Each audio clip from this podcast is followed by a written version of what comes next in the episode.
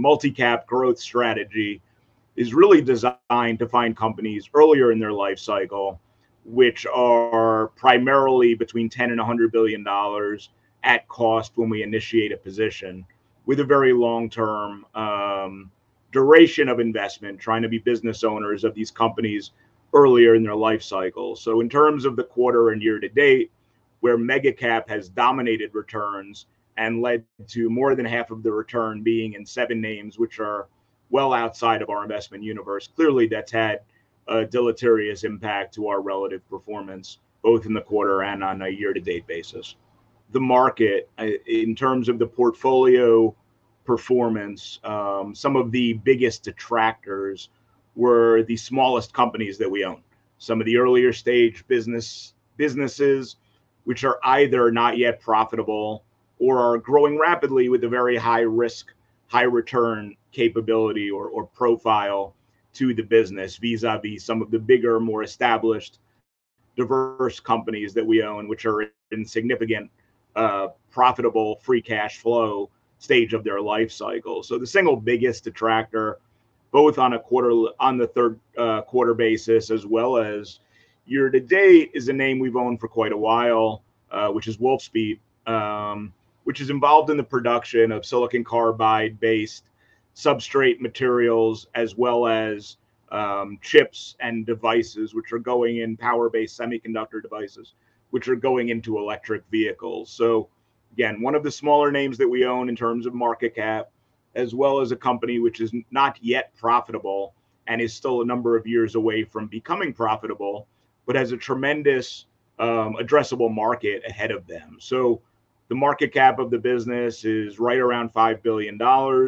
The opportunity set for silicon carbide based chips is dramatic and significant. Uh, just to put some of that in context, this is a company with a $40 billion pipeline for their silicon carbide based products, has 19 plus billion in design ins. However, um, part of the reason why the stock underperformed was due to execution challenges and issues as they continue to ramp up production of these chips and substrates. Additionally, um, one of the other detractors in the portfolio was a company that we've owned for a couple of years, which is known as symbol is POD, P O D D, company called Insulet, which is a diabetes, a leader in the uh, patch pump market for insulin delivery for diabetes patients. It's, it's primarily used in type 1 diabetes today,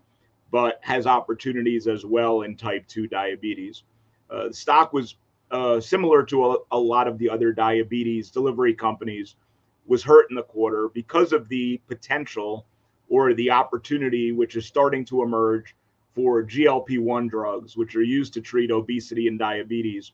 And while it's had very little to no impact on the near term fundamentals for Insulet, which remain strong and growing, and they continue to gain share, the longer term terminal value of the business is under question because of the potential for these new obesity drugs to limit the impact or, or the growth of these diabetes companies in the type 2 market. Companies which are more sensitive to buying patterns or advertising spend, like Doximity, which is really seen a contraction again because of the macro and because of lower advertising spend from some of the bigger pharmaceutical companies who are tightening their belts, as well as Etsy, which has really maintained its buyer base that, that it grew substantially during the COVID years, but has seen lower ticket items and needs to continue to spend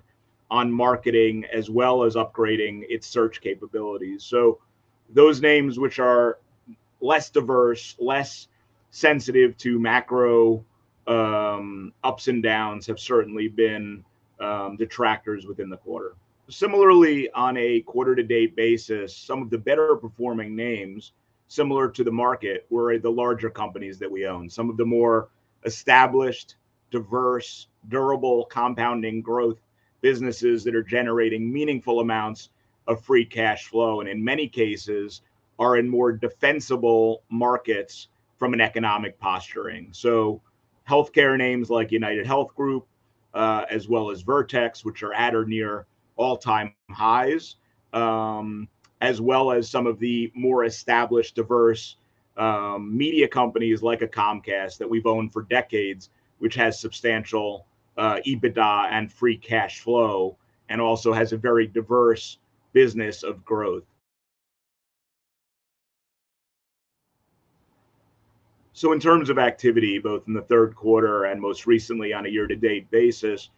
the portfolio continues to look for balance um, and look for companies which are growing within an uncertain environment. So, continuing to raise the quality uh, profile of the portfolio as a whole uh, by reducing financial leverage, looking for more consistent, durable growth, as well as looking for areas uh, that the portfolio historically has not had a lot of exposure to. So during the quarter, that led us to buy a new position in ServiceNow, which is the leader in workflow automation for IT service management and customer service management, as well as continuing to add to some of the areas like consumer, uh, both cyclical and durables, where companies have really the ability to prove both offensive and defensive in this uncertain environment, which lends to strong franchises like Starbucks, as well as a company like TJX, which is actually a beneficiary as consumers trade down to lower cost goods, but doing so with lower uh, inventories in terms of their business model and the ability to pivot as the economy evolves. So, in terms of the outlook, I mean, this is again a portfolio which is really focused on businesses that are down the cap spectrum earlier in their life cycle with quality metrics and the ability to grow for many years ahead and, and really capitalize on that growth by being long term investors, taking advantage of pockets of volatility like we saw uh, in the third quarter. For our purposes, as we look forward, we continue to see significant opportunity down the cap spectrum. And one of the key catalysts for some of the names that are smaller in market cap could potentially be merger and acquisition activity. As some of the bigger companies, which are more flush with cash, that have seen their stock prices outperform, we continue to see a trend which has really started to bear green shoots during the quarter and the previous one, where some of the larger companies are taking advantage to buy some of the more strategically based assets who have seen their stock prices decline or valuation multiples contract significantly.